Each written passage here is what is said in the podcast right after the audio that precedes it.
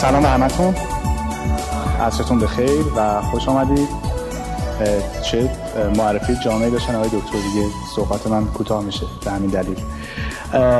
خب به یکی دیگه از رویدادهای بانی من هنوز تو ذهنم استاد براینده ببخشید. البته اسم عوض شده ولی خب رسالت همونه دوستان همونن فرقی هم نمی‌کنه.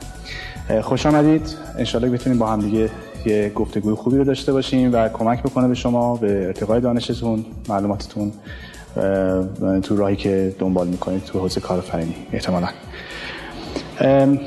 این جلسه خدمت مهمان عزیزی هستیم که حدود چهار سالی هست مجموعی رو احتاس کردن به همراه چند تن از دوستانشون که الان تبدیل به یکی از معروفترین سایت های حوزه گردشگری شده.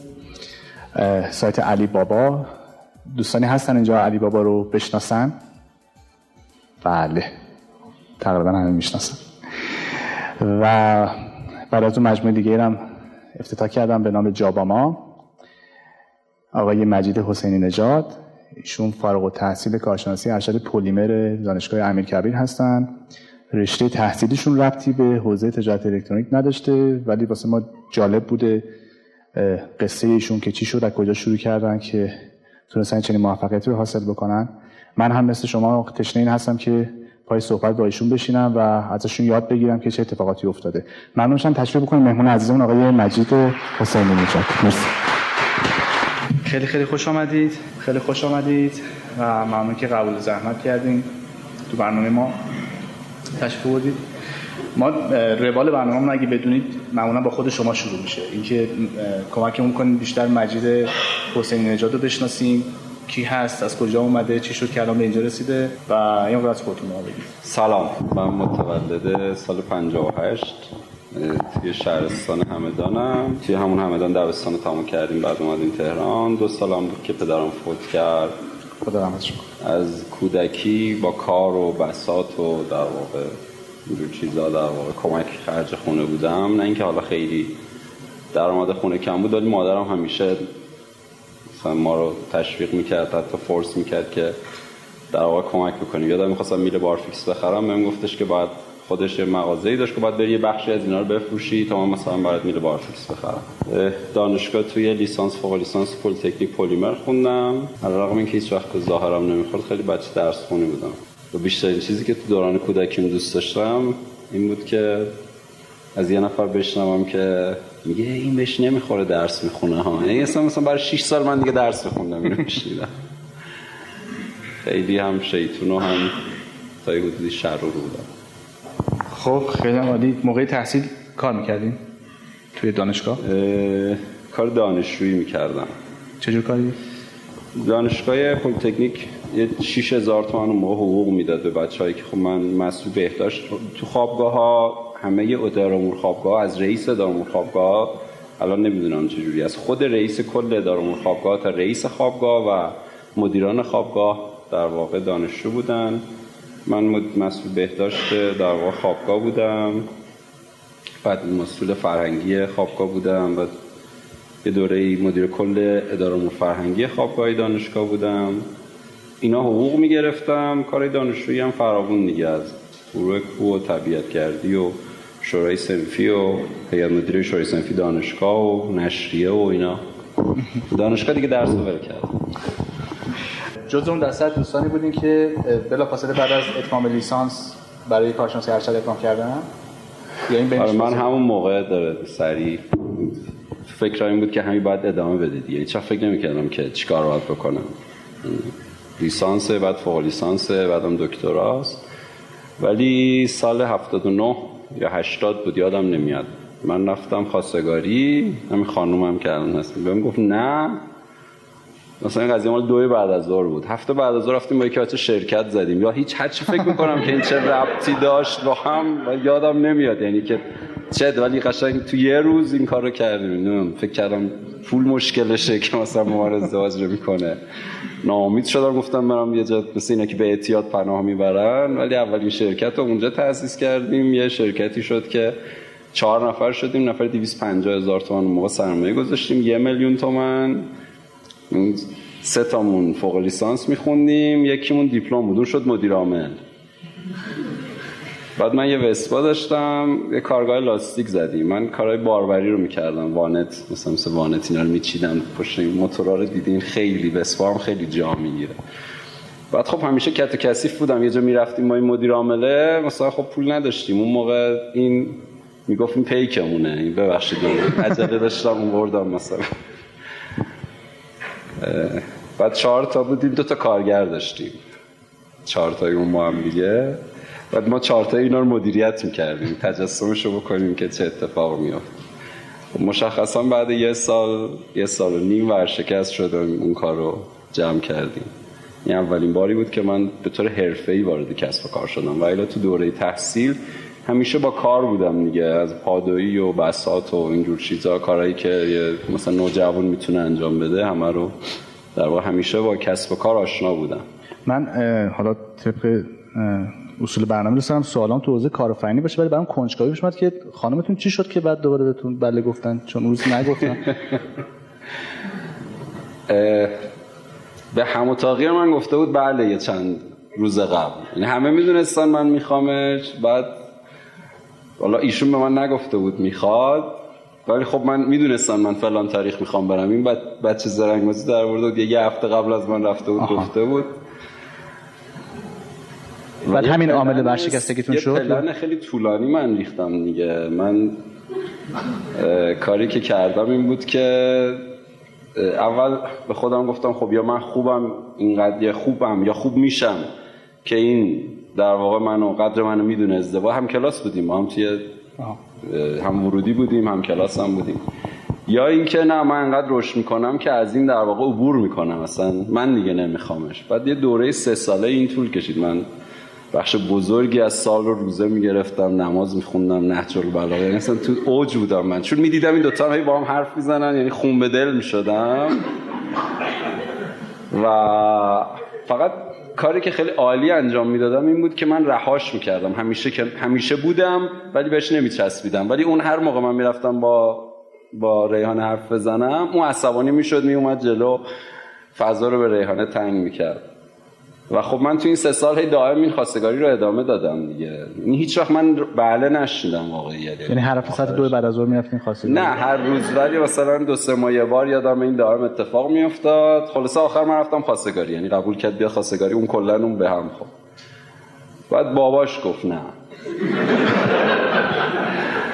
ولی بعد یه سال بعد رفتیم بله برون. خب خدا رو شکر ختم به خیر شد.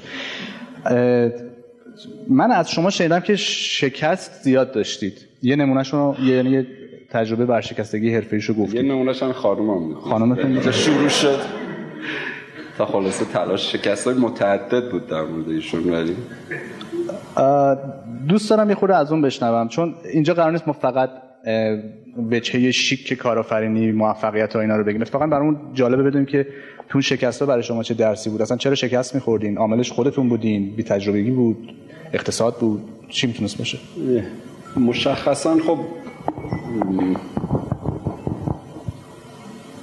راهی که آدم انتخاب من فهمم اینه. این خیلی من فهمم اینه مهمه تو علی بابا کسی نمی‌تونه بگه. اینجوریه. میگه من فهمم اینه. چون هیچکی نمی‌دونه چجوریه واقعیت. من اگه برسیم بهش توضیح میدم. من فهمم اینه که خب آدم راه های متفاوتی رو می‌تونن انتخاب کنن و بخوام به دو تا دسته تقسیم کنم یکیش آدمایی هم مثل من که دلشون می‌خواد جلب توجه کنن قدرت داشته باشن و position داشته باشن. یه عده دیگه می‌خوان نه زندگی کنن از زندگیشون لذت ببرن. و خیلی نیستن که حالا یه سری مسائل رو من میگم تو در لغت مناسبی براش پیدا نمی‌کنم. به من گفتن از اون لغت خاص خودت استفاده نکن. من محسا من دوست دارم بشنوم. آره مثلا عقده هایی ندارن که بخوان بیان تو کسب و کار در واقع باهاش حل کنن. خب من جلب توجه برام خیلی مهم بود. برای همین همیشه می‌خواستم خاص باشم. همیشه می‌خواستم در واقع کار یونیک انجام بدم. برای همین خب خیلی زود اولین کسب و کارم رو انداختم. ولی اون تجربه رو نداشتیم اون دانش رو نداشتیم و اون اولین کسب و کارمون تولید قطعات لاستیکی بود. بعد یه سال یه سال و نیم فیل شد. و بعد پشبند این یک سریالی از کارهای موفق و ناموفق مثلا ای بالا ای پایین. موردهای متفاوتی داشت. بعد از اون برادر من منو آشنا کرد با تجارت چین.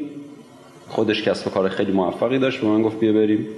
اونجا مثلا این کار رو یاد بگیر. من رفتم کاغذ آچار وارد کنیم یه یادم یه کانتینر هم زدیم. کانتینر اومد مثلا مایه به مایه شد خیلی خوب نبود رفتم. دیگه از اینجا این موقع سال 84 بازار خیلی انواع و اقسام سفارش ها دیگه. این بقالی سر کوچه‌مون هم می‌گفت اگه میشه مثلا یه آدامس چینی بگیرید هر چی بود بعدم همه جنس تقلبی می‌خواستن. آقا فلان برندو بزن روش مثلا اینو بفرست بیاد. خیلی از تقریبا تو همه اونا یعنی همه رو امتحان کردم. از پلیوراتان و لوازم آرایش رو که نمونه هاشو دارم الان خونه. حتی رفتیم یه برند ثبت کردیم تو انگلستان. مثلا که بگیم آقا این مثلا تحت اون برند داره انجام میشه. خیلی لوازم یدکی خود رو حتی وارد کردم. لوازم بهداشتی یه کاری رو با یه سری دوستام شروع کردم که اون شرکت الان خیلی موفقه منو بیرون کردن. شیش ماه بعد از اینکه شرکتمون شروع شد اومدم من گفتم ما با تو نمی‌تونیم کار کنیم اخلاقمون من دیگه نمی‌خوره. بیا 10 درصد بگی برو. بعدا این 10 درصد خلاص 4 درصد بعد 10 سال بهم دادن. خیلی گفتگوهای طولانی مذاکرات داشتیم. اونم توی یکی از سنگین ترین شکستام که خیلی پایین بودم از این فضای احساسی استفاده کردم رفتم بهشون گفتم تو خدا این 4 درصد رو بدین. من هیچی ندارم. اونا قبول کردم دلیلش چرا شکست میخوردم؟ یه دلایل روانکاوی داره یه دلایل در واقع حرفه‌ای داره. دلیل حرفه‌ایش مشخصا این بود که خب خیلی زود کویک سارت بودم من دیگه. یه استاد توسعه فردی تو سازمان مدیریت صنعتی است دکتر مانی میگه که مجید دل شیر داره و مغز خر. یعنی اینکه فکر نمی‌کردم برنامه ریزی نمی‌کردم. من هر چی احساس می‌کردم خوب همون موقع واردش می‌شدم. خب این باعث می‌شد که به تب شانس شکستم بره بالا دیگه. دوستان بهم می‌گفتن یه کار کار اگه بدی دست مجید. به احتمال دو سه درصد این بوم می‌کنه. احتمال می‌گفتن صد درصد که این میترکه دو سه درصد اینوری 97 درصد اینوری ولی خب اون کسب و کارهای متعدد و خصوصا متنوع اگر بهش فکر کنی و بازنگری کنی من این کار خیلی خوب انجام می‌دادم. اگر بهش فکر کنی و بازنگری کنی از شکست میشه تجربه. لزوما شکست خوب نیست. اگر بهش فکر کنی و بازنگری کنی بهش اون موقع یادگیری اتفاق میفته اون موقع میشه تجربه. یعنی هر شکستی تجربه نمیشه. برای من باز فهم من اینه که شرطش اینه که حتما وقتی شکست می‌خوری بازنگری کنی تو رفتار. این جمعش خرد رو ایجاد می‌کنه دیگه که اون موقع آدم می‌تونه از بخشای متفاوت مغزش برای تصمیم گیری استفاده بکنه. سال 85 تا 90 کسب کار خیلی موفقی داشتم توی همون تجربی که تو چین داشتم. تو این فاصله خیلی کار کردم. مثلا دو سه جا که کسب کارهای بازرگانی انجام دادم؟ شکست خورد. یه شیش ماهی اپلای کردم برای دانشگاه خارج از ایران و مثلا یادم اقامت استرالیا گرفتیم. همین توی فاصله که ما اقامت بگیریم دیگه مثلا من تافل و آیلس و همه چه گرفته بودم. خانومم همینطور برای مهاجرتش اقدام کردیم. دیگه بیکار بودم. خونه خانومم کار می‌کرد با خرج با در حقوق اون زندگی می‌کردیم. دو جا من رفتم سر کار هر دو جا. قبل از نخرات شدم یه جا رفتم یه ماه بیرونم کردن یه جا دیگه رفتم پیش داداشم. همون کاری که لوازم یدکی می‌کرد. اون یه فرمولی چید منو مدیر فروش مدیر فروش بخشی از کشور کرد. گفت این بخش هست هیچی وجود نداشت. فکر کنی شرکت بزرگ بود. مثلا کلا فروششون یه نفر بود. بعد من گفت برو فروش مدیر فروش این بخش از کشور بشه یه فرمولی چید. بعد من از دانشگاه در اومدم صاف رفتم. اونجا یعنی مثلا تو پلیمر اصلا تو ذهنم نمی گنجید میرم مهندس. چرا هی اخراجتون می‌کردن؟ هی که میگم ببخشید چون گفتید دو سه بار من سه جا کار کردم کلا تو زندگیم هر سه جا اخراجم کردم. جای اول برای اینکه هر کاری دلم می‌خواست کردم. این جمله دقیقش اینه. با داداشم به طور مشخص این بود که این پیشونی می‌کرد من 81 82 یکی دو میلیون حقوق می‌گیرم.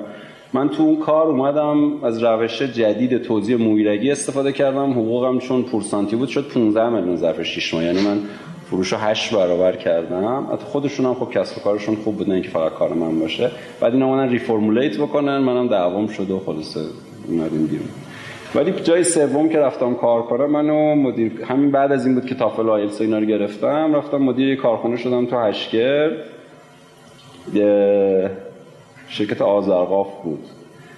رفتم یه یک ماهی هی دائم می‌رفتم. می اومدم یه دفعه نگاه کردم تو این کارشون من احتیاج دارم که مثلا یه چیزی رو مطالعه کنم. با شدم سه روز رفتم پژوهشگاه پلیمر روی موضوع مطالعه کنم. مدیر عامل زنگ زد به من با تندی گفت تو کجایی دو سه روز نیستی؟ خب خبر نمیدی. حقم داشت خیلی خب دو سه روز تو باید بگی کجا. بخوام من خیلی ناراحت شدم گفتم شما می‌دونی اصلا با کی داری حرف می‌زنی؟ چه طرز صحبت کردی من من پلی تکنیک درس خوندم بابا چی میگی اصلا؟ گفت بیا تسویه کن برو.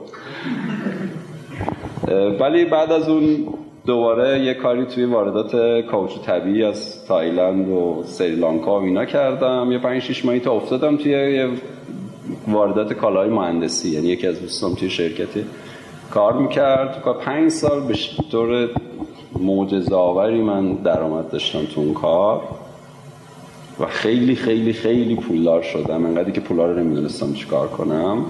مثلا سرمایه چند هزار دلاری رو من تبدیل کردم به نزدیک به ده میلیون دلار. تنها بودید؟ بله. و بعد خب فکر کردم که من خیلی می‌فهمم. مثلا از قبلش هم می‌دونستم من خیلی می‌فهمم. و بعد اونجا دیگه مطمئن شدم شروع کردم گفتم خب من بیام صنایع رو متحول کنم مثلا من بیام کشور رو متحول کنم. توی بخشای متفاوت سرمایه گذاری کردم پولم میگم خیلی پول داشتم نمی‌دونستم چیکارش کنم. مثلا تو ساختمون سازی توی یه مطب لیزر زنان و زیبایی و مثلا از اینه که یه با یه عالم تجهیزات همه آمریکایی و مجهز یه آژانس هواپیمایی. یه مثلا شرکت تو زمینه نیروگاهی یه کارخونه تولیدی تو قوم یه دونه کارگاه تولید نایلون. شرکت مشاوره تو زمینه نفت و گاز و پتروشیمی و دنبال یه عالمه کار دیگه هم یعنی با اون پول مدین 7 تا business ایجاد کردیم بیشتر از 7 8 موازی؟ یادم نمیاد. بله موازی. همه رو با هم, هم با هم استارت زدم مثلا با فاصله زمانی یه ماه دو ماه سه ماه سر تو یکی دو سال همه این کارا رو کردم چند تا کارت ویزیت داشتی تو موقع؟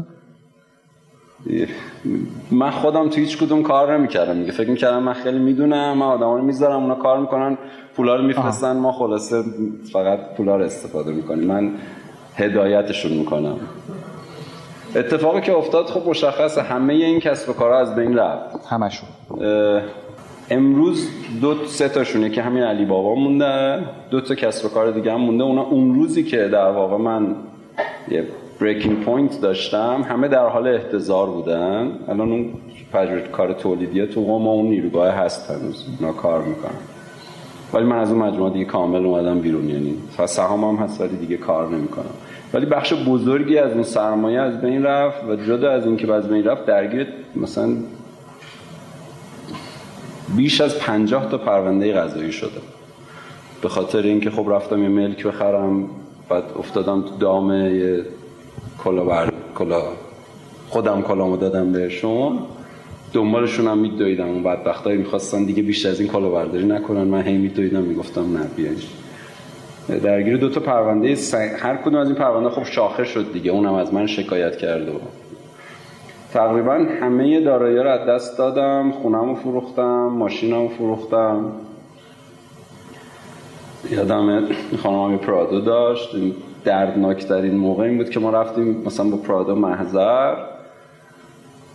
و مثلا ماشین رو زدیم به نام. خب همونجا هم کلید تحویل دادیم. بعد برگشتن خیلی صحنه خیلی دردناکی بود که مثلا دیگه باید مثلا با ماشین برمیگشتیم خونه.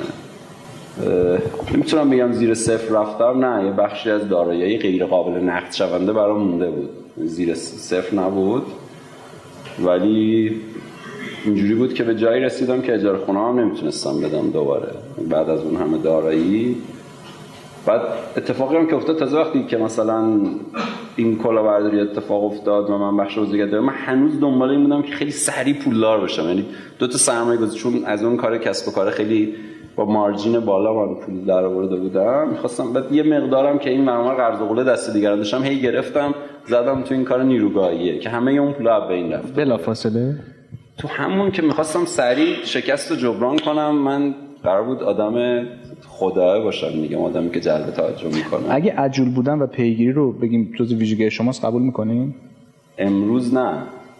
ولی بود نه؟ آره امروز نه. چون هم تو پروسه خواستگاری اینا رو توش دیدم آره پیگیری هست امروز ولی عجول از اون موقع تا الان یعنی بلا فاصله هی که کردم حالا بعدم میگم با عجول بودن من نیما قاضی رو آوردم کنار خودم. یعنی من فهمیدم که من آدم کویک استارتیم.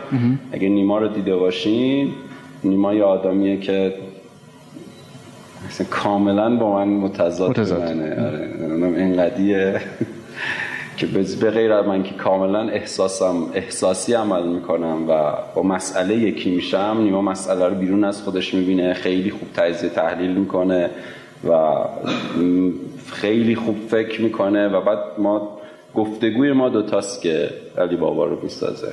اون موقع آره اون موقع. من من سریع عمل می‌کردم سریع اقدام می‌کردم و سریع هم دنبال نتیجه بودم. برای ای کامرس این خیلی خوبه اتفاقا. این موضوع. مدی جان برسیم به قصه علی بابا آغاز علی بابا. می‌دونم که قبلا یه آژانس هواپیمایی به این اسم بوده ظاهرا. از همون سرمایه گذاری همون... یکی علی بابا بود دیگه. همشون از بین رفت. علی بابا هم در حال از بین رفتن بود. اگه بخوام رفت بدم اون داستان قبلی دو نفر تو علی بابا کار می‌کردن و دیگه فقط یه جایی بود که من میادم میشستم این پرونده قضایی رو جابجا می‌کردم با وکیل و اینا. جلسه داشتم نزدیک دادسرا هم بود. می‌رفتم میمونم دادسرا الهیه.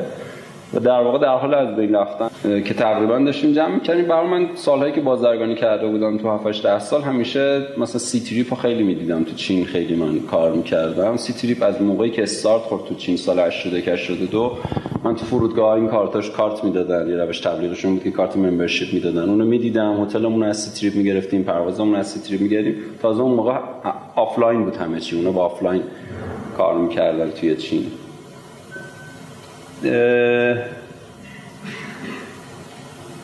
من به خودم گفتم خب چرا تو ایران نیست؟ تو اون اوج پرونده های قضایی درگیری که من 8 صبح می‌رفتم 4 بعد از ظهر می اومدم یعنی من اولین نفر وارد دادسرا می شدم پولم نداشتم که بدم وکیل. وکیل رو مشورت می گرفتم خودم پیگیری می کردم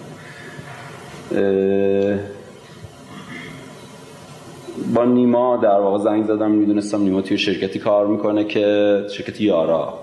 که کارهای تو زمینه اینترنت و اینو دارن. زنگ زدم گفتم نیما بیا با هم اینو در واقع چک کنیم. یکی دفعه قبلا روی پروژه شبیه Groupon همین تخفیفان آفچی و نت برگ با هم صحبت کرده بودیم. اون موقع گفتیم دیر شده ورود نکردیم. یکی دو سال قبل اون موقع که من خیلی سرمایه گذاری می‌کردم به نیما زنگ زدم نیما اومد و نیما گفتش که رفت یه روز بررسی کرد گفت این ایتیک بود تو بازار. رهبر بازار ایتیک بود شاید اسمشو شنیده باشین الان هم تو گوگل دومه. خیلی position قوی داره چون سایتیه که 7 سال قبل از ما وارد شده.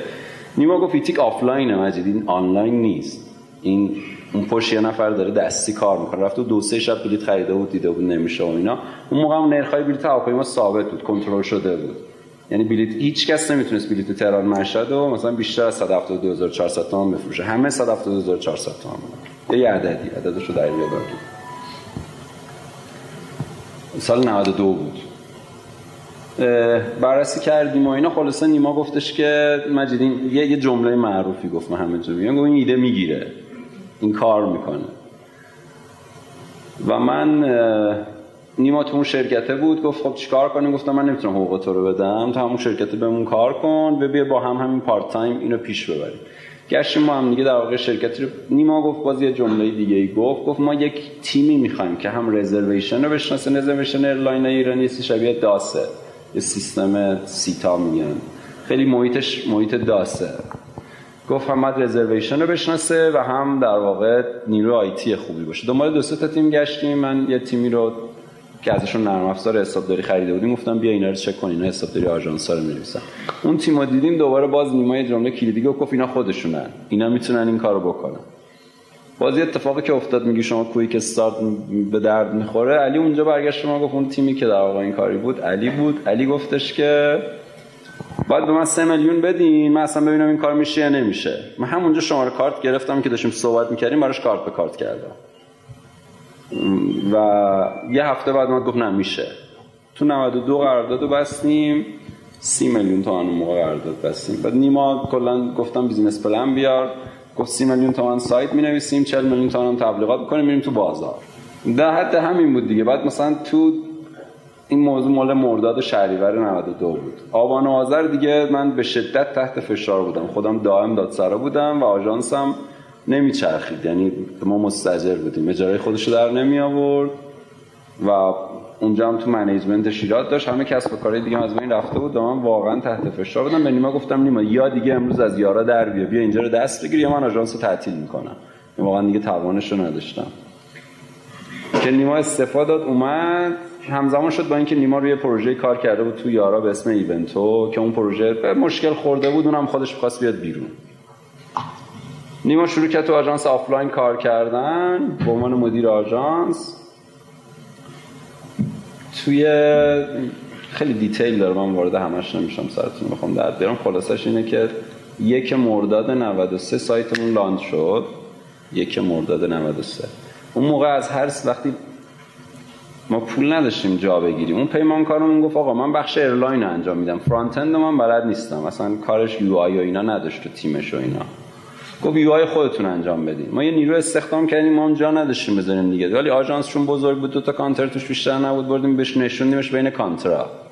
یعنی مثلا این بنده خودم هند درس خونده بود یکی می اومد مسافر هند بود یه تور هم براش میبست.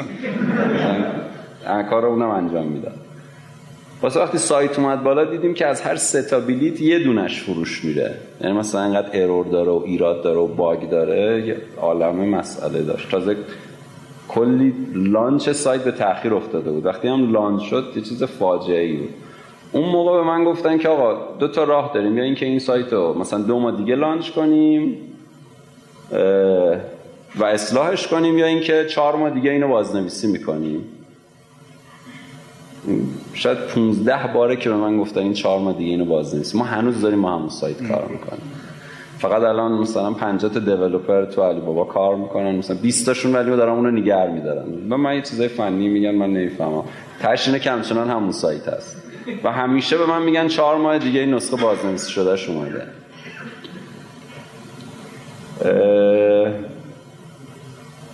ولی اتفاقی که افتاد خب اون سی درصد success rate رو ما تبدیل کردیم به مثلا 99 99 درصد success rate خیلی رفت بالا. یعنی محصولتون اصلاح کردیم در حال در طول سالهای زیاد همونو هی اصلاح کردیم. دلت پره ها قشنگ مردم. خیلی خیلی. و خلاصه علی بابا اینجوری استارت خورد. خیلی هم عالی. یه خود راجبه به من گفتید که نزدیک 280 نفریم. بله. 280 نفر رو علی بابا و جاوین جدا. بله خود علی بابا الان چند نفرن؟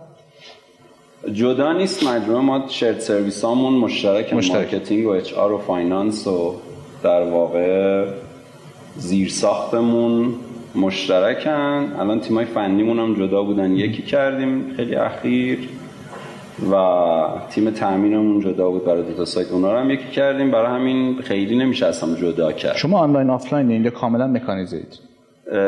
هتل تو ایران کلا آفلاینه. تازه داره با یه تلاش و کوشش های آنلاین میشه. کلا هتل ایران به بیشتر از 90 درصد 99 درصد هتل های ایران آفلاینه.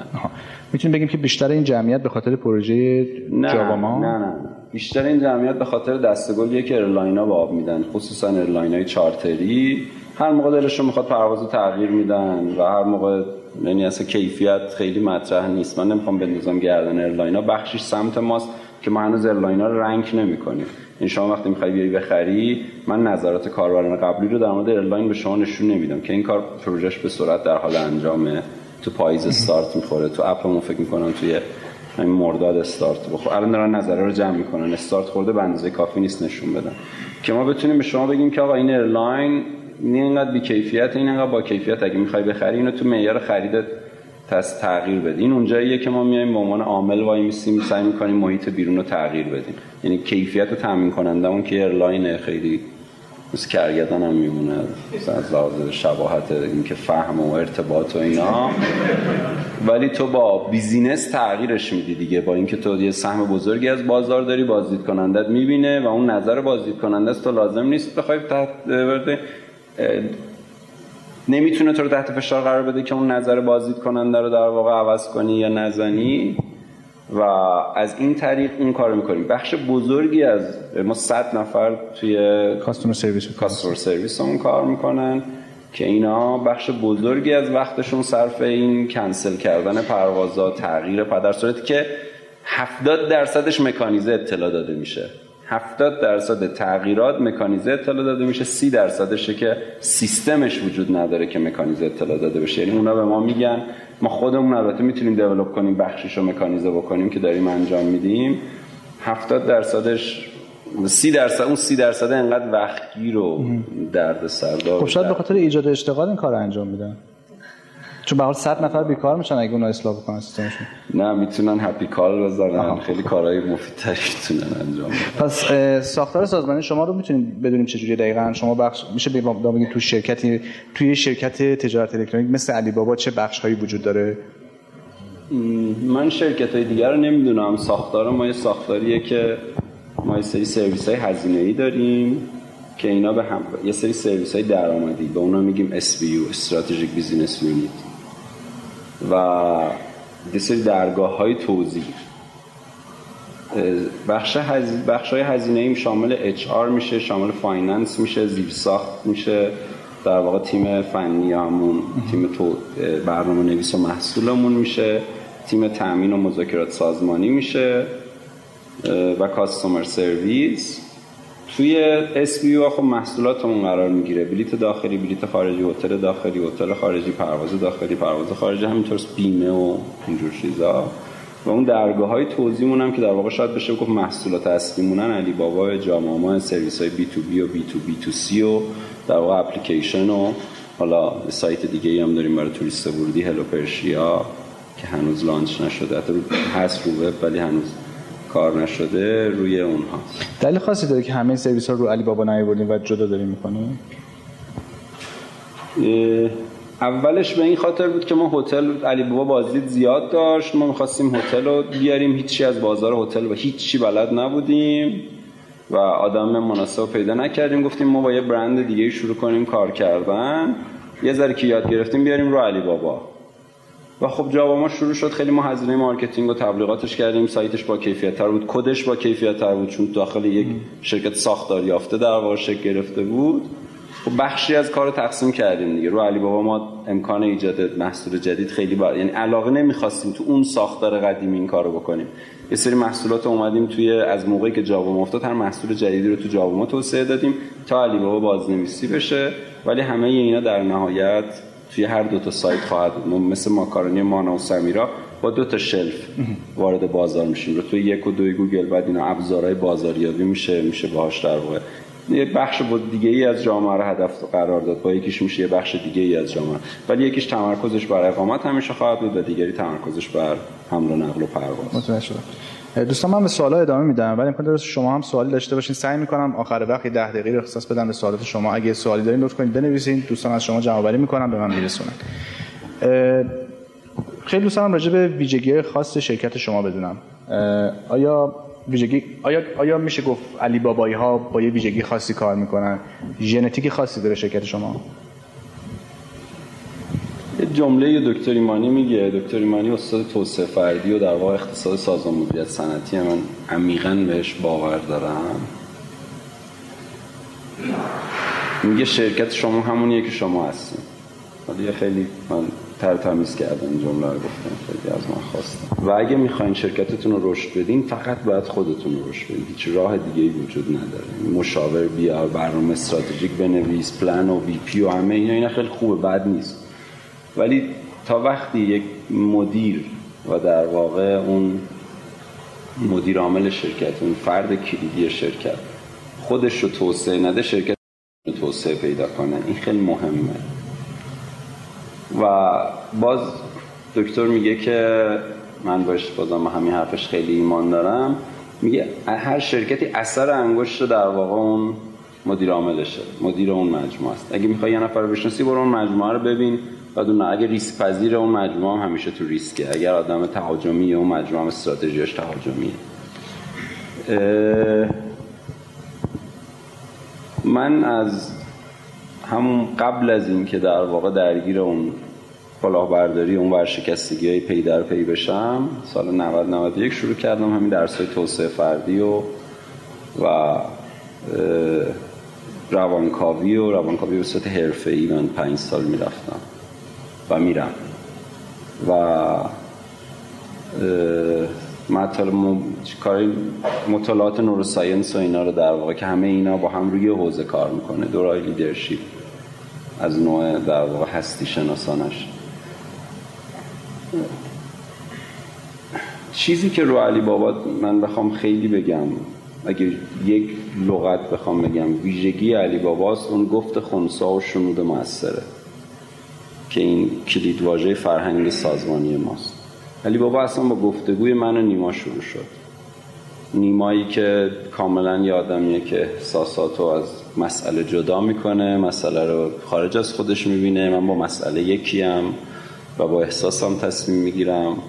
و وقتی ما دوتا می‌تونیم ما هم صحبت کنیم و توحید به مجموعمون اضافه شد توحیدی آدم کلا سیاه یعنی می‌دونم اصطلاح شاید آشنایی آدمی که بدبینه من می‌دونم این نمیشه. با همین در واقع فکر. و خب اونم همیشه جنبه های منفی قضیه رو پررنگ می‌کنه می‌بینه و ما ما ستا که می‌تونیم ما هم گفتگو کنیم بعد آدم های دیگه اومدن تو مجموعه با ویژگی های متفاوت. و این گفتگوه تو علی بابا خیلی در واقع پررنگه گفت خونسا و شنود و اسمی که ما خودمون روش گذاشتیم. گفت خونسا به این مفهومه که من مطلبم اگه انتقاد دارم با یه لحنی بگم که تلخترین حرفا رو با لحنی بگم که طرف اصلا احساس نکنه مسئله شخصیه. خیلی خونسا میشه که من دارم گفتگو می‌کنم. با تندی نگی. شنوده موثرم به این مفهومه که بگیری اون مسئله رو. با مسئله یکی بشی. بفهمی اون چرا داره اینو میگه. و چیه مسئله و خواستش چیه. اینا وقتی توی حالا چیزی نیست که بگی جاریه یا جاری نیست. یه کوه بدون قله است. هی می‌تونی توش توسعه بیشتر و بیشتر پیدا کنی. من نمی‌تونم میگم الان گفته خونسا دارم. یه جایی از این کوه هستی. همینطور یه شنود موثر دارم. این خیلی تو علی بابا پررنگه با اینکه ما تصمیم گیری همون هیچ وقت رأی گیری نیست. هیچ وقت مطلقا تو علی بابا ما رأی گیری نداشتیم مطلق. همیشه مشخصه کی تصمیم می‌گیره. اگه موضوع عمومی باشه تو جلسه مدیر تصمیم می‌گیره. اگر موضوع تخصصی باشه متخصص تصمیم می‌گیره. من این مثالی همیشه می‌زنم. مثلا جلسه لانچ اپلیکیشن نیما مسئولش بود. ما رو دعوت کرد. من و محمد تایری اون موقع مدیر جاوا ما بود همه. بچه ها مدیرای شرکت و یه کسایی که بر صاحب نظر این موضوع بودن. خب اپو به همون نشون داد. اپ فاجعه بود. خب ما هممون گفتیم نه به این دلیل به این دلیل به این دلیل مثلا اینو نمی‌خوام. حرفای همه رو شنید چند سوال پرسید نظرتون راجع به این چه نظر؟ و اون از آخرش که خب مرسی ممنون. ما فردا اپو لانچ می‌کنیم. بهش گفتم مامان من ممشه هم میگفتش که تو اگه می‌خوای کاری کنی چرا می‌پرسی؟ خب برو بکن. خب تو چرا ما رو جمع کردی اینجا اینو پرسیدی؟ ببین نکتهش اینجا بود که اون تصمیمش گرفته بود. فقط می‌خواست ببینه آیا جنبه ای از موضوع رو ندیده یا نه همه چی دیده. و همه حرفایی که ما زدیم اون یا دیده بود یا تغییری تو نظرش نداد. ولی آماده بود که اون حرفا رو بشنوه. همه حرفا رو شنید و نظرش تغییر نکرد. این رأیگیری هم نداشت. رأیگیری بودیم یک به هشت بودیم. هیچ کس موافق نبود اون محصول داشت اتفاقا launch شد. و وقتی launch شد محصول نظر اونم با ما یکی بود که محصول مزخرفه. ولی توی کوتاه مدت بچه های اپلیکیشن وقتی این launch شد خیلی سرعت توسعهشون بیشتر شد. ما روش پروموت نکردیم. فقط لانچ کردیم رو سایت گذاشتیم نه چیزی. فقط گذاشتیم تو کافه بازار اپ استور همین. هیچی. تعداد لانچش خیلی تعداد نصرش خیلی پایین بود. ولی اون بچه هایی که درگیر موضوع بودن چون این بچه متولد شده بود خلق شده بود به دنیا آمده بود درگیری احساسی بیشتری باش داشتن و شروع کردن محصول با سرعت خیلی بالاتری توسعه دادن و کمتر از سه ماه دیگه باز بچه بازاری رو شروع کردن پروموت کردن محصول. اون خیلی در واقع این بحث گفته خونسا و شنود موثر توسعه فردی باز با اون فهمی که من گفتم شبیه مدیر شد تو سازمان ما خیلی پررنگه. خیلی اعتقاد میگی من کسی می‌خواد تو علی بابا بمونه یا رشد بکنه کیفیت زندگیش با پدرش مادرش خانوادهش خانواده باید تغییر بکنه. اگه تغییر نمی‌کنه این علی بابایی نیست. یعنی حتما باید بتونه کیفیت زندگی شخصیشو بالاتر ببره. من خودم شیشه بعد از ظهر هفته بعد از ظهر معمولا میرم خونه. تا 8 9 شب که بچه‌ها می‌خوان همیشه همیشه 60 70 درصد اوقات شنبه تا چهارشنبه میرم خونه. پنجشنبه جمعه هم یه هفته در میون حتما با بچه‌ام میرم مسافرت. دو تا یه پسر سه ساله و یه دختر هفت ساله دارم. و اینو می‌خوام که همه رعایت کنن. یعنی دائم گفتگوی ما با مدیرا اینه که این تعادل کار و زندگی رو رعایت کن چون فرسودگی شغلی میاره و بعد اون آدم نمی‌تونه ادامه بده یا خسته میشه. این توسعه فردی رو شما چجوری اجرا می‌کنی که حالت شعاری فقط به خودش نگیره؟ یعنی چطوری مطمئنی که همه آدما این کارو می‌کنن؟ همه آدما که نمی‌تونن مطمئن شن ولی مثلا کاری که می‌کنیم اینه که دوره برگزار می‌کنیم یه دفعه سطح مدیران خود دکتر ایمانی رو دعوت کردیم. سطح سرپرست پس برنامه آموزشی داریم بله بله. همین الان دوباره با یه مدرس دیگه گفتگو می‌کنیم. پارسال ما پنج از مدیرا رو با هزینه خیلی سنگینی بردیم. یه دوره‌ای که استادای آمریکایی تو دبی برگزار می‌کردن دوره لیدرشپ مؤسسه لندمارک بود. امسال دوباره داریم پنج نفر همون پنج نفر دیگر رو می‌بریم مکزیک. همون دوره اونجا برگزار میشه. و خودم یه همایش راهبری با همون مطالبی که در واقع کور مطالب مؤسسه لندمارک پارسال برگزار کردم با همون متد با همون شیوه. من فکر کنم خیلی موفق بود. نیما و توید میگن نه اومدی که تو فکر می‌کنی نبود. ولی اینو توی در واقع گفتگوهای روزمرمون و همین جمله که فهم من اینه. تو الواکس نمی‌تونه بگه مثلا مثلا یه جلسه همین یه ساعت قبل من داشتم مثلا گفت دکتر فلانی که اومده بود چی گفت؟ گفتم این سوالتو نمی‌تونی اینجوری بپرسی. می‌تونی بپرسی تو فهمت از حرفای دکتر دیواندری چی بود؟ چون ما نمی‌دونیم دکتر دیواندری چی گفت. ما هر کدوم یه فهمی از موضوع داشتیم. حالا اگه با فهممون اتفاق نظر داشتیم می‌تونیم بگیم این نزدیکه به اون موضوعی که دکتر گفت. این خیلی مهمه که ما تو این پایه گفتشون ده که هیچی قطعی نیست. من نمی‌خوام برم تو مباحث آموزش و توسعه فردی و اینا ولی ویژگی علی بابا اگر توی لغت بخوام بگم فرهنگ سازمانیه که اون پایش گفت خونسا و شنود موثر توسعه فردی و یادگیری حرفه‌ایه. خیلی اینا برامون مهمه. حتی ما گریدینگ هم الان داریم می‌کنیم. گریدینگ هنوز نکردیم ولی من دموشو دیدم با بچه های منابع انسانی. قانونش اینه که تو هر گریدی هستی اگه تو یه سال نتونی خودتو به گرید بعد در واقع رشد بدی که این شاخص های عمل کردی و در واقع یادگیری توش خیلی پررنگه نمی‌تونی بمونی تو علی بابا. یعنی حتما اندازه گیری می‌کنی شما؟ یعنی متد داری براش؟ بله. بعد کنم که وقتی سایز سازمانتون از چه حدی عبور کرد این اتفاقات افتاد. یعنی زمانی که 20 نفرم بودین همین عبور کرد بود؟ ما همین تازه داریم اینا رو اجرا می‌کنیم.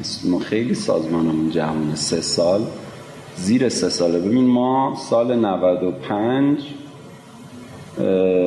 94 شهریور 20 نفر بودیم. یعنی مثلا میشه کمتر از دو سال, سال نمیشه بعد کمتر از دو سال. یه سال و حالا دیگه دو سال که دو سال پیش. و خب به توسعه شما نیا کن الان 280 نفر. میشه هر به طور میانگین هر یه روز در میون یه نفر به سازمان اضافه شده. تو اصلا می‌خوای بیای چارت بذاری سازمان رو درست بکنی بهرهوری رو ببری بالا که الان یکی از مهمترین چالش های ماست. اینا خیلی چالش های بزرگی داره تو منابع انسانی. اصلا یهو تو این اسکیل اسکیل اپ کردن وقتی که هنوز ما مدیر نداشتیم مثلا. یعنی ما مدیرای جدی شکل نگرفته بود. آدمایی که جذب شدن حرفه‌ای جذب نشده بودن. اینا خیلی برامون در واقع چالش ایجاد می‌کنه و کرده و هنوزم داریم. نیست که تموم شده باشه. اون تو بهرهوری خیلی ما مسئله داریم. تو این هیته خیلی سوال هست ولی چون یکی دو تا موضوع دیگه هم هست من میگذرم. شاید دوستان سوال داشته باشن راجع به بحث منابع انسانی و گسترش تیم. چون می‌دونم به هر وقت شما اسکیل می‌کنه از شرکت 4 5 نفره میشین 20 نفر میشین 100 نفر اصلا نوع موضوعات آره عوض میشه. دقیقاً همینطوره. از مثلا دیدیم که تو این شرکت ها میری مثلا یه جا می‌خوای فرم پر کنی میگه شرکتتون چند نفره؟ یک تا 50 50 تا 200 بله. 200 تا مثلا هزار. از هر اسکیلی قشنگ مسائل کامنت وقتی 20 نفره همه دوره همیم خیلی خیلی فضا خوبه. من فضا رو خیلی دوست دارم. خیلی جمع صمیمیتره. بعد که یه ذره سازمان بزرگتر میشه مثلا میشه 100 نفر یه عده از اون 20 نفره رشد می‌کنن. مثلا مثل توحید. دائم کلاس توحید. همه ما پلیمر خوندیم. من و نیما و توحید همه ما پلیمر خوندیم. دائم کلاس های در واقع marketing و branding و یعنی تمام چهارشنبه پنجشنبهاش صرف کلاس ها میشه. یه عده دیگه اینا این کار نمی‌کنن. حالا هم رشد خود شخصی داره توحید هم حرفه‌ای. اون وقت این آدما هی تو رده های سازمانی میمونن بعد اونایی که میمونن پایین ناراحت میشن ناراضی میشن. قبلا همه با هم بودیم حالا دیگه همه با هم نیستیم. آره خب دیگه اون تو جلسه ها نیست. هر روز هم دیگه رو می‌دیدیم نمیدیم مثل انقلاب میمونه. انقلاب میگم فرزنده خودش رو می‌خوره. دقیقا تو استارتاپ من اینو توی استارتاپ های دیگه هم که بزرگ شدن مشورت می‌گیرم. از از حمید محمدی ما خیلی مشورت می‌گیریم و کمکمون می‌کنه. خیلی خیلی زیاد. مثلا تو اونجا هم خیلی دیدم که مثلا این اتفاق میفته و دردناکه ولی خب ناگزیره. یه دادما میرن از سازمان یا نمی‌تونن یه سازمان تغییر می‌کنه اون پوزیشنه یه آدم خیلی خوبه خیلی هم بهتر شده ولی اون پوزیشنه دیگه وجود نداره. یه سال پرسم اینجا. دعواهای معمول تو سازمان ها چیه؟ تو اینجور سازمان وقتی بزرگ میشن همین تغییراتی که شما میگین. می‌دونی چرا دارم می‌پرسم؟ شاید خیلی خیلی الان اینجا مسائلی داشته باشن که فکر کنم تو کسب کار خودشون غیر عادیه ولی شاید اگه بشنون تو جای دیگه هم هست و رایجه و آدم‌ها دارن به نوعی اونو مدیریت چه می‌کنن. اسکیلی؟ تو اون scale ی که اول بودیم یا تو اون scale ی که الان؟ تو scale ی که مثلا یه تیم 20 نفره هستیم و می‌خواین یهو بشین یه سازمان 50 60 نفره یا 100 نفره. خیلی خیلی کوچیک می‌خوام فقط بهش اشاره کنیم از تجربتون اصلا سر اینکه کی تو شرکت بمونه کی نمونه کی مدیر بشه کی نشه مثل بین من و مثلا علی از یه طرف بین نیما و توحید از یه طرف دیگه یه دوره اختلاف خیلی آبان 94 بود. من را نمی‌تونستم برم. انقدر فشار روم بود که مثلا این باشه بچه اونور می‌گفتن نباشه و این حجم اختلاف قشنگ کمرشکن بود. و در نهایت جلسه گذاشتیم یه گفتگوی کردیم. نیما یه مسئولیتی قبول کرد گفت یه ما به من فرصت بدین اگه این تغییرات اتفاق نیفتاد. گفت من از عملکردش دفاع می‌کنم اون مدیره رو از رفتارش دفاع نمی‌کنم. یه ماه بهم فرصت بدین اگر اون تغییرات اتفاق نیفتاد. مثلا شما میگین و رفت اون کار انجام داد. solution داشت. خیلی اختلافایی توی اون scale.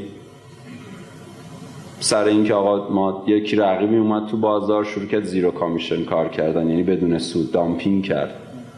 دوباره علی خیلی رو ما فشار گذاشت که آقا یوهو اومد شد نفر اول بازار. ما مثلا خودمون هنوز نفر چهارم پنجم بودیم. اون یوهو اومد روز اولی که لانچ کرد شد نفر اول بازار. چون سریع وارد بازار شد بدون سود کار می‌کرد و بازار بی تو بی رو خیلی خوب گرفت. نه اینکه من میگم فکر و استراتژی پول پشتش بود من پول نداشتم. گفتم من پول ندارم که مثلا بیام دامپینگ کنم. و این باعث شد ما یوزرهای با کیفیت داشته باشیم. یوزرهایی که حساسیتشون به پول خیلی پایین تره تا نسبت به اونی که بعدا کسایی دیگه اومدن دامپینگ کردن اون همه مثلا سهم و شعرش رو دست داد. ولی چون ما پول نداشتیم نه اینکه فکر پشتش باشه چون پول نداشتیم خب خیلی خلاقیت رو خرج دادیم نمی‌تونستیم این کارو بکنیم. ولی علی اصرار می‌کرد می‌گفت نه چند ما این کارو بکنیم. بیایم مثلا اینا انجام بدیم. سرمون هم خیلی اختلاف خوردیم. مسائلمون بیشتر از جنبه نظری بود از جنبه رفتاری تو مدیره اگر اگر کسی اهل گفتگو نبود و نباشه تو علی بابا خیلی زود حذف شد. یعنی یا خودش استفاده داد یا رفت. یعنی چی؟ یعنی گفتگو کجا اتفاق میفته مثلا مدیرایی بودن همکار ما بودن می‌گفت من یه مدیر عاملی می‌خوام که این به من بگه که تو در واقع دستوراتو به من بده به بقیه هم بده بقیه برن اجرا کنن. خب من اولا که بزرگترین مزیتم امروز اینه که می‌دونم که نمی‌دونم. بازی نمی‌خوام بکنم و این بزرگترین مزیت من تو علی بابا به عنوان مدیر عامل اینه که می‌دونم که نمی‌دونم. و می‌خوام بگم 100 درصد میترسم. مثلا بیش از 95 98 99 درصد خیلی بالایی از همکارام حتما من هیچ کی نمی‌شناسم اون از من بهتر باشه. برای اینکه نخوام مثلا چیز بکنم. میگم اکثر قریب به اتفاق همکارام از من بهترن و من هیچ کس رو نمی‌شناسم که تو کارمون از اون بهتر باشه. ببینید تو کارش از من بهتره یعنی نه اینکه از من بهتر. نه من از من بهتر. منظور اینه که تو کار اون از اون آدم بهتر باشه. اون کارش رو بهتر از من انجام میده. این خیلی مهمه. و مدیری که مثلا مدیری که از من می‌خواست که تو خب بیا دستوران رو بشو تو من اصلا اینو بلد نیستم. من که نمی‌دونم چی رو باید انجام بدیم. این خودتون باید انجام بدیم و اختلافات بین مدیران میفته من می‌گفتم بریم ما هم گفتگو کنیم.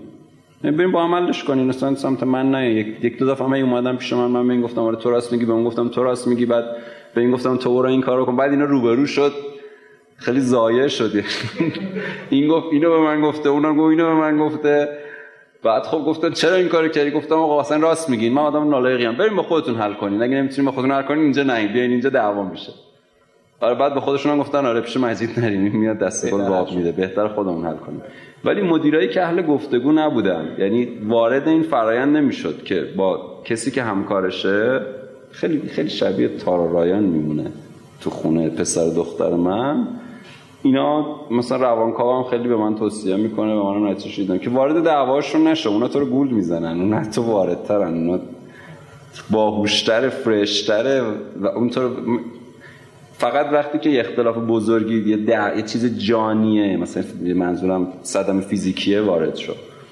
خب اون تجربه به من و من آوردم تو شرکت وارد دعوای بچه ها نشدم. من خودتون معامل کنیم ولی مدیری که اهل گفتگو نبود. و می‌گفت همینه که هست همینه که هست نداریم. فهم من از مسئله اینه. وقتی میگی فهم من از مسئله اینه آماده ای که مسئله دیگر رو پذیرش کنی گفتگو کنی و بگی حالا بریم ببینیم این چی میشه. وقتی میگی نه این قضیه قطعا اینجوریه اون موقع شما راه گفتگو رو بستی. هیچ مدیری تو علی بابا نبوده که بیاد اهل گفتگو نباشه و اینم ساده قابل تشخیص نیستا ما یه مدیری شیش ماه کار کردیم فهمیدیم. یعنی خیلی خوب بود. هر چی بهش می‌گفتی انجام می‌داد. اصلا مسئلهش هم این بود. هر چی بهش می‌گفتی انجام می‌داد. نمی‌گفت نه این درست نیست. نظرش رو نمی‌گفت. وارد گفتگو نمی‌شد. بعد شش ماه اولین بار گفت نه این کار اصلا نمی‌کنم. یعنی یا چشم یا نه اصلا نمی‌کنم. وارد این که خب حالا بیا آقا این مثلا توی حرفی که داری می‌زنی مثلا حرف درستی نیست. به این دلیل به این دلیل به این دلیل. و ما هم متوجه بشیم. یا قبول بکنیم یا اون حرف ما رو هم بشنوه. خیلی از همکارای من تو این سالهای گذشته تغییر کردن خیلی زیاد. و دلیلش هم من فهمم از دلیلش اینه که نتونستیم با هم گفته بکنیم. مرسی. اگه اجازه بدیم به این موضوع دیگه بپردازیم که شاید دغدغه خیلی باشه این روزها. موضوع سرمایه جذب سرمایه و سرمایه گذاریه. تو علی, علی بابا اتفاقات سرمایه می‌تونید بگین چی بوده؟ یعنی شما تو چه مقاطعی جذب سرمایه کردید اصلا نکردید چجوری بوده؟ نه. ما که شروع کردیم خب با همون بودجه هی پول کم می اومد دیگه. هی تو می‌خوای اسکیل اپ کنی هی نیرو بگیری هی چیز با کیفیت تر بگیری. من هی از با گریه و التماس از خانومم می‌گرفتم. یعنی بند خدا یه چیزی داشت اینو فروخت. بعد از اینکه همون اتفاق افتاد هنوز یه دارایی داشت. اون دارایی رو فروخت می‌خواست باش خونه بخره. یعنی نشستم زیر پاش که خونه گرون نمیشه و مثلا خونه تو رکوده و الان داره میاد پایین. این پول رو بذار بانک. چرا می‌خوای این کارو بکنی؟ بذار بانک سود بگیر بعد مثلا دو سال دیگه تو می‌تونی خیلی خونه بهتری بخری. ببین خونه داره قیمتش میاد پایین. بعد که پول رو گذاشت تو بانک اول رفتم گفتم 100 تومن میشه برای اینجا مثلا به من بدی من گیرم و اینا. خلاص خورد خورد عین موش همه این پول رو هی گرفتم. آخرش پول مونده بود اینم دیگه خیلی میترسید خیلی هم امیدی نداشت. چون هی می‌دید ما هی خرجمون بیشتر میشه هی این گپه طولانی تره. یه پولی مونده بود گفتم اون می‌خوام بریم یه جا رهن کنیم. بیا بده بابت رهن که تو خیالت هم راحت بشه اونجا میمونه. دیگه ما نمی‌تونیم مثلا انجام بدیم. واسه پولا رو گرفتیم دادیم به ساخونه یه اومد رفتیم به ساخونه گفتیم آقا میا اینو تبدیل کنی به اجاره.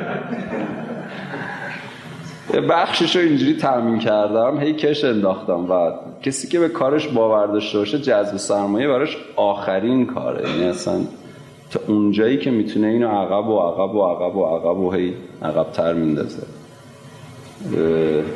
و هر چی داره میفروشه میریزه تو کار. یعنی نیست که هی کار انجام بده.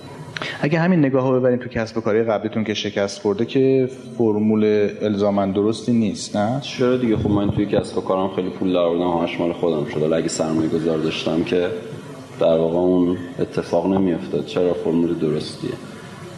بعد وقتی شما سرمایه گذار داری یه ذره شلتر میشی اصلا اون کیفیت کارت میاد پایین اون خلاقیت میاد پایین. ما اگه سرمایه گذار داشتیم اون موقع که دامپینگ می‌شد تو بازار می‌رفتیم برای اون توجیه می‌کردیم که الان وقت دامپینگه. بیا بریزیم مثلا تو بازار با قیمت خیلی پایین کار انجام بدیم. سرمایه گذار آخرین راه حله و با حد اقل سرمایه. این یعنی دقیقا مبلغی که مورد نیازه با حد اقل میزان سهام. آخرین راه حل. ما این حرف من نیست. حرفیه که از حمید یاد گرفتم. حرفیه که مثلا جای دیگه. آخرین راه حله و تو علی بابا اتفاق افتاد؟ بله. ما یه 20 درصد تا حالا ریز کردیم یه 3 درصد. یعنی دفعه اول هم باید 10 درصد می‌کردیم. سر یه اختلاف. یعنی ما می‌خواستیم 10 درصد بکنیم وقتی رفتیم پول گرفتیم خوردیم بعد که رفتیم قرارداد ببندیم اونم به ما اعتماد کردن. گفته بودن نه 20 درصد. یه سوء تفاهمی بود. نه اون اشتباه می‌کرد نه ما. میگه 25 درصد. ما هم خیلی یو بزرگ شده بودیم. نمی‌تونستیم بزنیم. می‌تونستیم حقوقی بزنیم زیر میز چون فقط پول گرفته بودیم. ولی مثلا دیگه توافق کردیم رو 20 درصد بعد یه 3 درصد در واقع. چون تو بخش سرمایه گذاری یه سوال هست من اینو می‌خواستم شما لطفا پاسخ بدین. نکته خیلی مهمی که اشاره نشد که اشاره شد الان نحوه شکلی اولیه سرمایه اولیه جذب سرمایه و سهام ها چگونه بود؟ که اینو فکر کنم پاسخ دادید ولی اینجا که گفته چگونه باید باشد. آیا شما تجویزی دارید راجع به این باید باشدش؟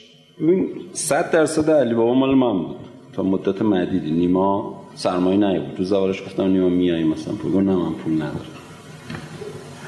ولی امروز نیما 10 درصد علی بابا رو داره. یعنی بعد یه مدت به ما اخون با سر سود توافق کردیم با نیما. وقتی یه روزی رو گفتم این بیزینس هیچ وقت سود نمی‌کنه. سود نداره. تو هر چی پوله تو می‌خوای بذاری تو کار. با هم دیگه توافق کردیم. ولی بعد آدمایی که اضافه شدن آدمایی که توانمند بودن تا یه مرحله ای از رشد میشه بهشون در واقع آفر سهام داد. به نظر من فرمول ما بهترین فرمول بود که یک قراردادی میبستیم با چند نفری که در واقع آفر سهام دادیم. قرارداد به این شکله که هیچ کس به هیچ کس دیگه تعهد نداره. این خیلی مهمه. دقت کنین. هیچ کس به هیچ کس تعهد نداره. اون تا هر روزی که بمونه و یا هر روزی که من بخوام یعنی هر جفتمون بخوایم همه یعنی من ریحانه هم اینجوری با هم ازدواج کردیم یعنی طلاق همیشه رو میز بود. یعنی option طلاق همیشه رو میزه. ببخشید من داخل پرانتز میگم برمیگردم اینجا. ما یه مشاوره می‌رفتیم. مثلا این زن و شوهرها میان دور هم میشینن مشاوره. تو یکی دو تا جلسه بحث شد. ما خیلی جدی من و ریحان از طلاق دفاع کردیم. و مثلا زوجایی بودن اونجا می‌گفتن که اصلا اسمشو نبر این گزینه هیچ وقت رو میز نیست. خلاص ما رو از اونجا بیرون کردن. یعنی دیگه دعوتمون نکردن نذاشتن ثبت نام کنیم. و از ده تا زوجی که اونجا بودن هشتاشون طلاق گرفتن.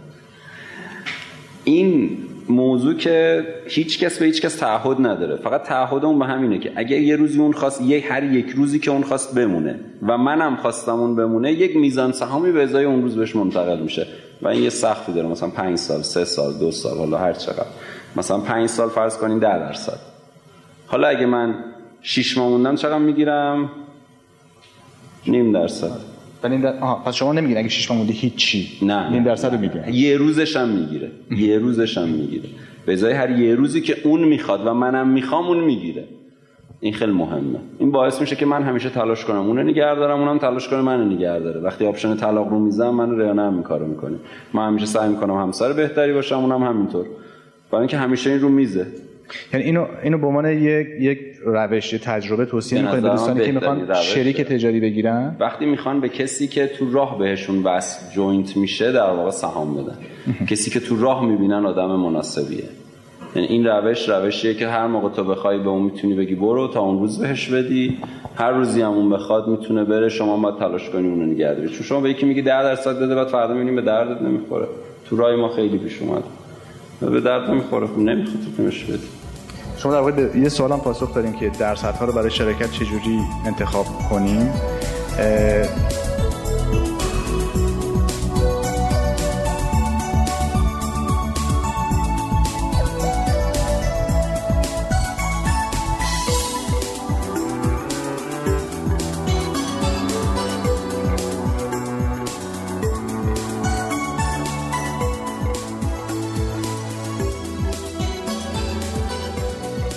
راجع به این قسمت سوالشون که چطوری همتیمی پیدا کنیم و در ادامه نوشتن که نظر شما راجع به شراکت اینه که اصلا همتیمی بگیریم کار رو پیش ببریم یا کارمند بگیریم کار رو برامون پیش ببره؟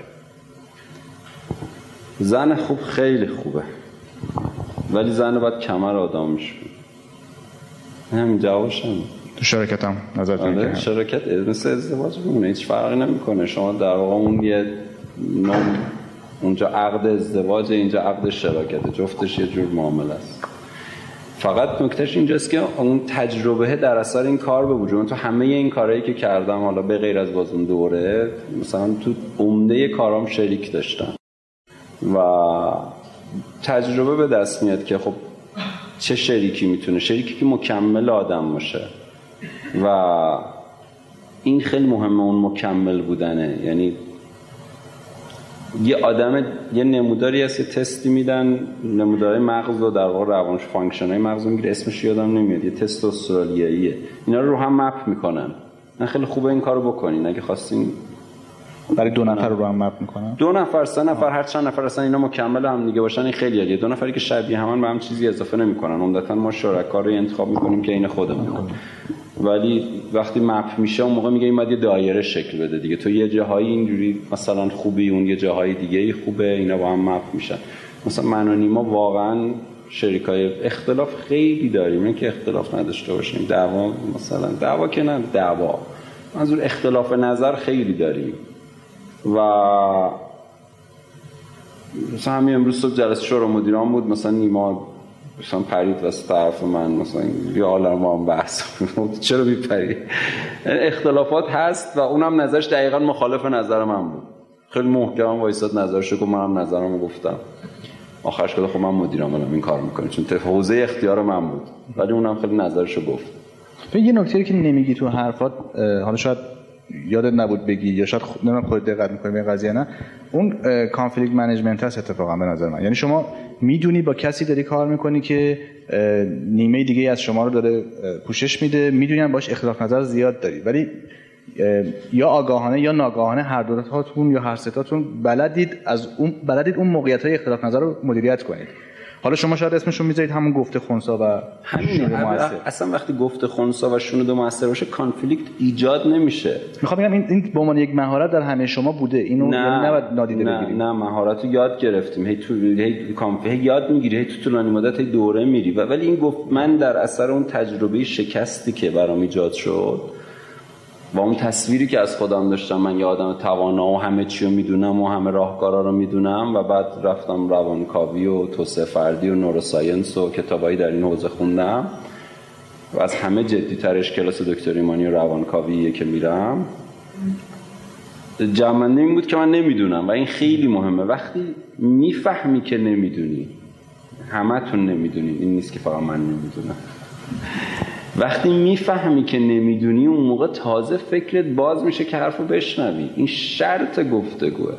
و ما ایرانیا متاسفانه جمله به نظرم فهم منینه برداشت من از موضوعینه بر اساس تجربیات و در واقع تخصص من این حرفو می‌زنم حتی یه آدم متخصصم که می‌خواد حرف بزنه نمی‌تونه قطعی بگه. الان تو جمع یه نفر متخصص کلی هست. یه اتفاقی میفته. نمی‌تونه بگه این قطعیه. میگه آقا من متخصصم بر اساس تجربیات و متخصص و در واقع دانش من اینجوریه. ما همه قبول می‌کنیم چون از همه بیشتر داره. ولی چیز قطعی وجود نداره. هیچ چیزی قطعی نیست. اینو که قبول می‌کنی اصلا دنیایی از احتمالات برات باز میشه. این خیلی شرط مهمیه. معمولا فاندرای ما این فاندر مجید حسین نژاد سال 85 هن 86 هن. متوهمن. توهم تا اینجا که من وقتی که پرادو رو فروختیم ال خریدم من با ال اومدم. وقتی که من خب طبیعی همسایه هامون ممکنه منو نگاه کنن سوار ال شدم اشکال نداره همسایه میگه این دیروز مثلا نگاه اه این چرا سوار مثلا ال شد؟ ولی وقتی من پیچیدم تو خیابون اصلی که خیابون بود همش احساس میگه این مردم دارن منو با دست به هم دیگه نشون میدن. این سطح توهم رو ببینیم تا کجاست. که من هی خودم رو تو فرمون قایم می‌کردم.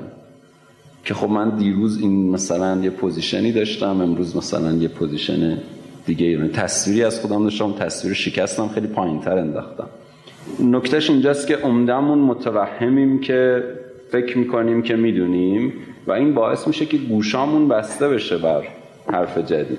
برای همین برای یه فاندر مهمترین مهارت هنر گوش دادنه.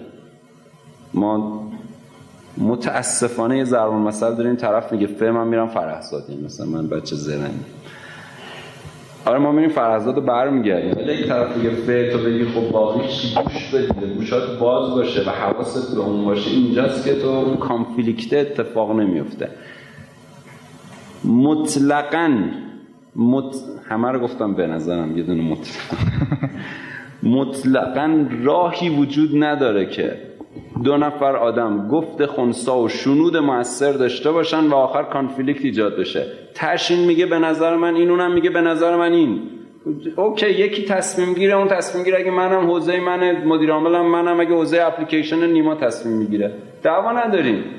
بهش میگم برو دهنت سرویس شو برو ببین چی میشه. نظر من این بود حالا بریگاه کن. اشکال نداره اینم بهش میگم. بعد آخرش که میشه میگم دست دادم عالی بود خیلی هم خوب بود. تشکر می‌کنم. ببین وقتی وقتی باز گذاشتم این به نظر منه وقتی هم موفق بشه اشکالی نداره. نکتهش اینه که این باز باشه این نظر من این قطعی نیست. ممکنه تو داری درست میگی. ولی من اینجا تصمیم گیرم. این خیلی مهمه. آره ممکنه شماها درست میگین. من حرفاتون رو شنیدم نظرم تغییر نکرد. این این اتفاق دائم تو علی بابا میفته ها و بزرگترین سرمایه ماست. حرفاتون رو شنیدم. نظرم من مدیر منابع انسانیمون محسا 26 سالش الان 27 سالشه پارسال 26 سالش بود. من وایسادم گفتم این یه نفر می‌خواست اخراج کنه. هر کاریش کردم اخراج نکرد. خب منم یه ذره بچه می‌خواست اخراج می‌خواست اخراج بکنه من می‌گفتم نکن.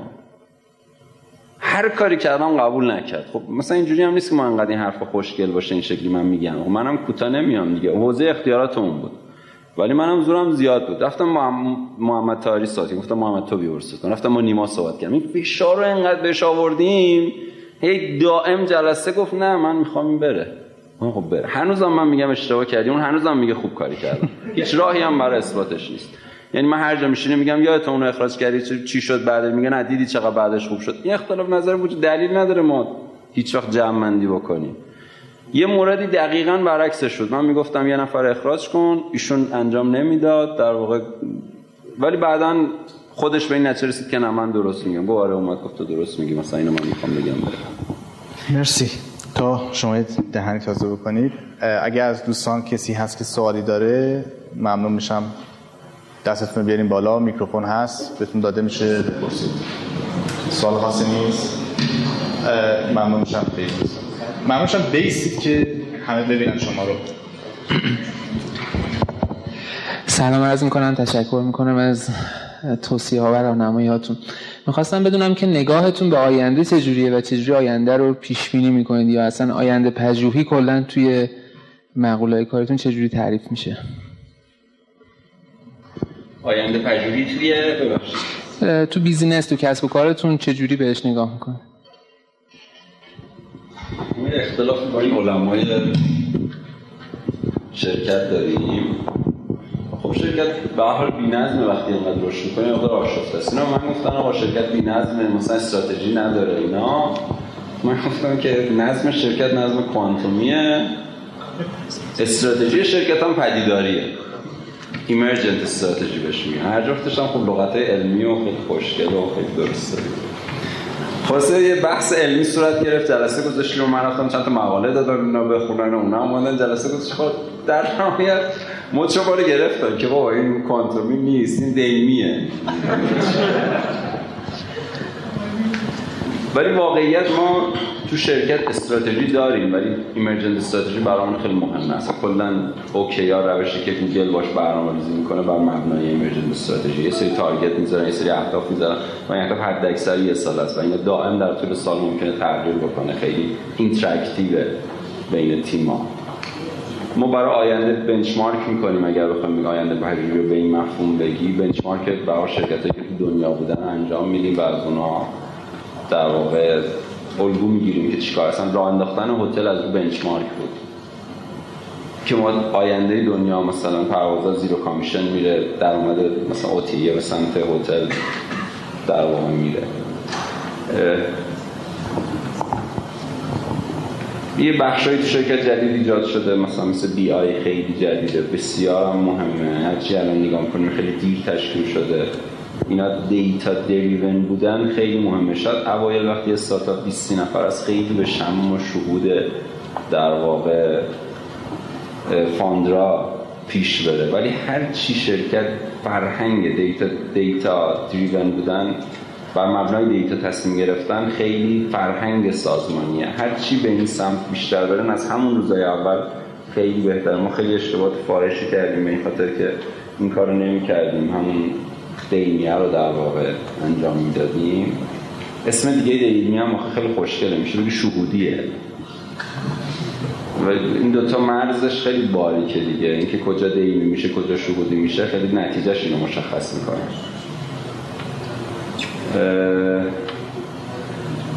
اینو میشه دست بکنیم به نحوه آینده نگری شما تو business؟ یا, یا آینده یعنی آینده business چی می‌بینم؟ سوال شما همین بود درسته. والا گردشگری که ما توش داریم فعالیت می‌کنیم امروز 3 تا 4 درصد GDP ایرانه. تو دنیا مثلا range ش 7 8 همچین عددیه و کشوری با پتانسیل ما مثلا 30 درصد هم می‌تونه GDP ش باشه 20 درصد هم می‌تونه GDP ش باشه. با فرض اینکه هیچ خارجی ایران نیاد. اصلا هیچ توریست خارجی نداریم. گردشگری ایران داخل ایران می‌تونه تا 6 درصد GDP 7 درصد GDP باشه. یعنی اینکه یعنی اینکه ما بتونیم این, این رو در واقع توسعه بدیم. همین طبیعت گردی و بومگردی و بله توریسم داخلی رو. کاری که یه سری آژانس‌ها دارن انجام میدن کار خیلی عالی انجام میدن. واقعا فوق العاده است. این این داره تو ایران توسعه پیدا می‌کنه زیر ساختش ایجاد میشه. برای همین من و این با ابزار تکنولوژی میشه این سرعت داد توسعه داد. من به اون آدم روستایی که اون خونه رو داره مثلا یه ابزاری بدم بتونه خونش رو کرایه بده به شمایی که دلت می‌خواد.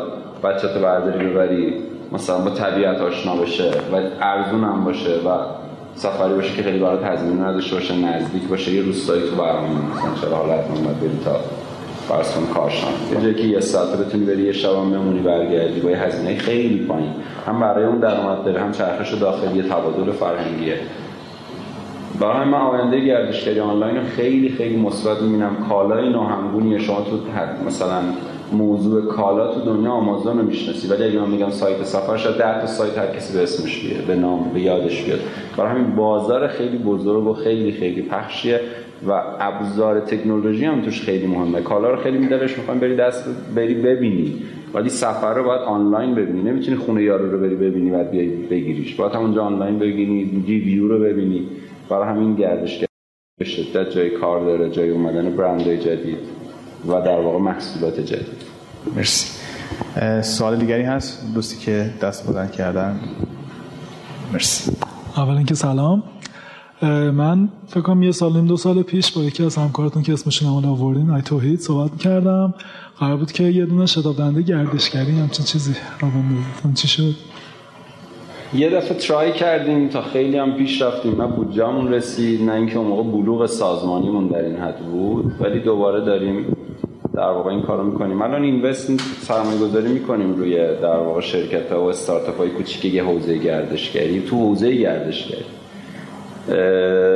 ولی اون شتاب دهنده رو متاسفانه تو اون دوره نتونستیم پیش ببریم. خیلی بحث بیشتر بودجه سازمان بود. و الان ولی مثلا الان که منظورم تو این سال آینده خیلی خیلی محتمله که این کارو بکنه. این اگه از دوستان کسی ایده داشته باشه تو این زمینه می‌تونه به علی بابا مراجعه بکنه و مطرح کنه. تو حوزه گردش. گردش مرسی. یه دستی اون من فقط دست رو می‌بینم ببخشید. ممنون میشم به ایستیتی مرسی. سلام. یه سوالی داشتم برای فکر فکر می‌کنم سوال خیلی هست تو اون شرایطی که پول نداشتید روش ها و تکنیک های بازاریابیتون چی بود؟ من فکر می‌کنم این سوال خیلی از استارتاپ هاست. پول نداشتید تبلیغ بکنید ولی چیکار می‌کردید که business رو کنید. بله. چون وقتی پول داشته باشی خب خیلی کارا می‌تونی بکنی. مثلا صدا سیما بری خیلی جا می‌تونی بری. ما اولین تبلیغایی که می‌کردیم مثلا تو محیط فیسبوک بود. اون موقع فیسبوک انقدر مرده نبود. مثلا تو کانالای پر بازدید فیسبوک. چون کالامون خیلی hot product بود اون موقع. یعنی مردم می‌خواستن. نبود که محصولی باشه که تو بخوای خیلی براش تبلیغ یا هزینه بکنی. خرید بلیط داخلی یه فرایند دردناک داشت. این جمله دقیقه. دردناک داشت. یا دزدی می‌کردن ازت سود سوپر نرمال می‌گرفتن یا خیلی بد برخورد می‌کردن؟ جواب باید التماس می‌کردی به کانتر آژانس تا یه بلیط داخلی رو بده.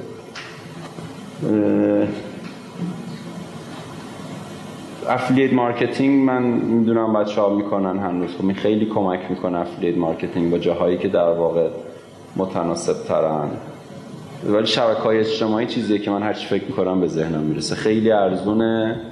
خیلی راحت در دسترس و از همه مهمتر اون موقع ما خیلی روی کیفیت سرویسمون تاکید داشتیم و بعد آخر SMS رو می اگه از ما راضی هستی لطفا ما رو به دوستات معرفی کن. و من یادم سال 94 95 94 یه تحقیق رو, رو کاربرای سایتمون انجام دادیم. بیش از 50 درصدشون از طریق معرفی دوستان اومدن. یعنی نیاز به marketing اونقدر جدی نیست. مثلا اسنپ هم شما نگاه کنید این اواخر یه مقدار تبلیغ کرد.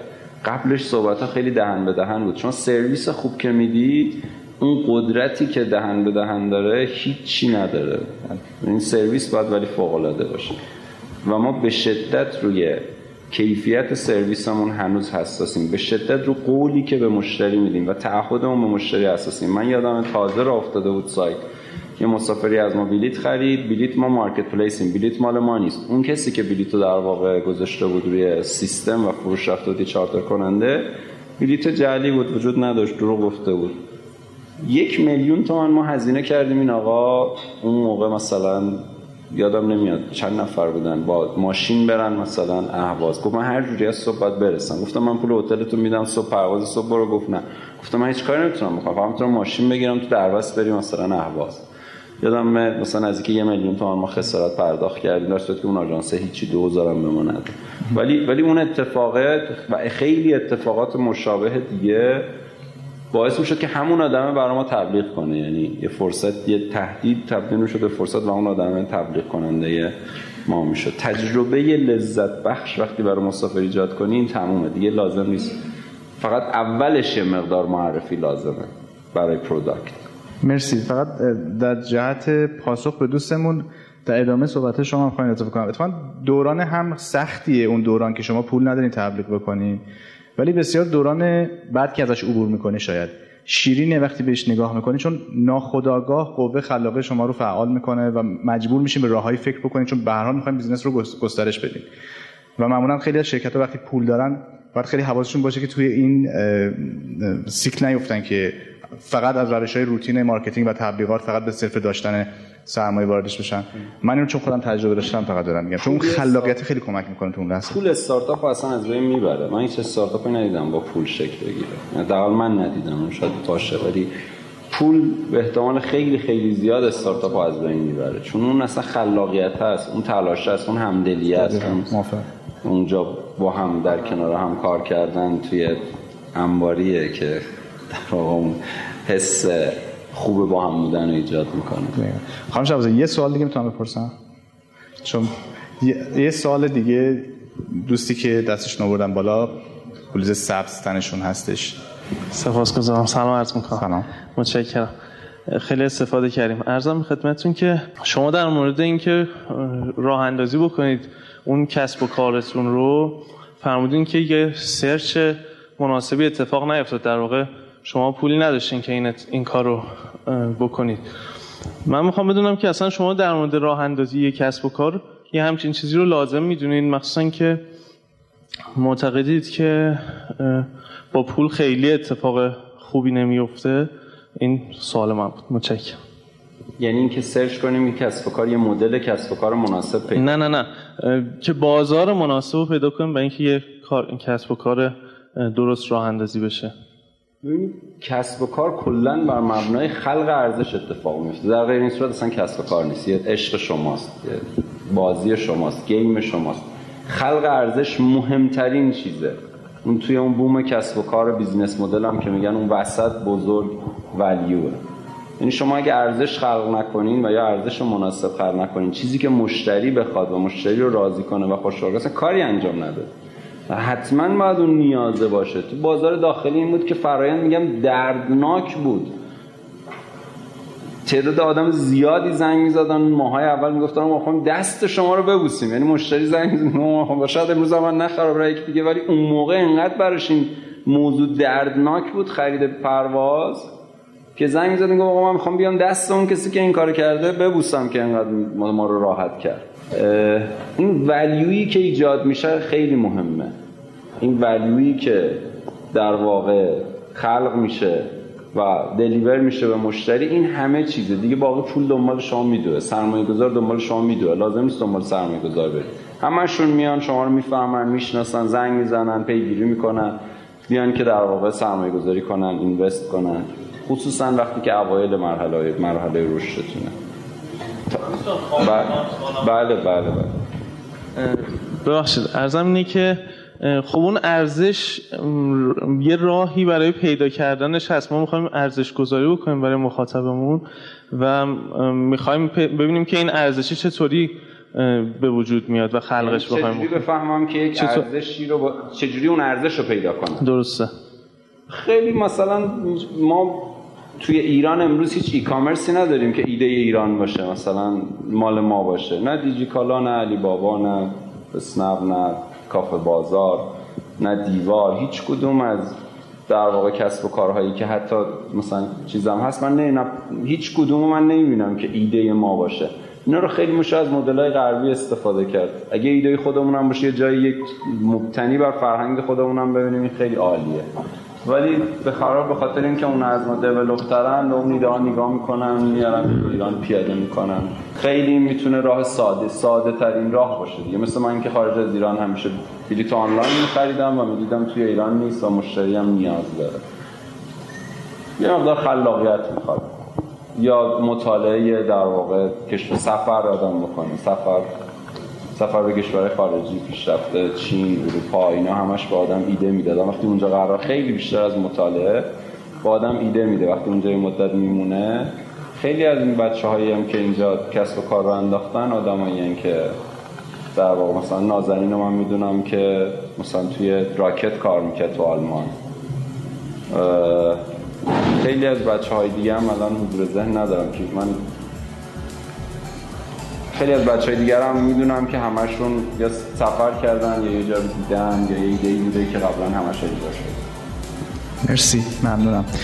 امیدوارم تو اینجا گفتگو خستتون نکرده باشیم. من که خیلی هم آموختم هم لذت بردم از هم صحبتی با شما. جدی میگم.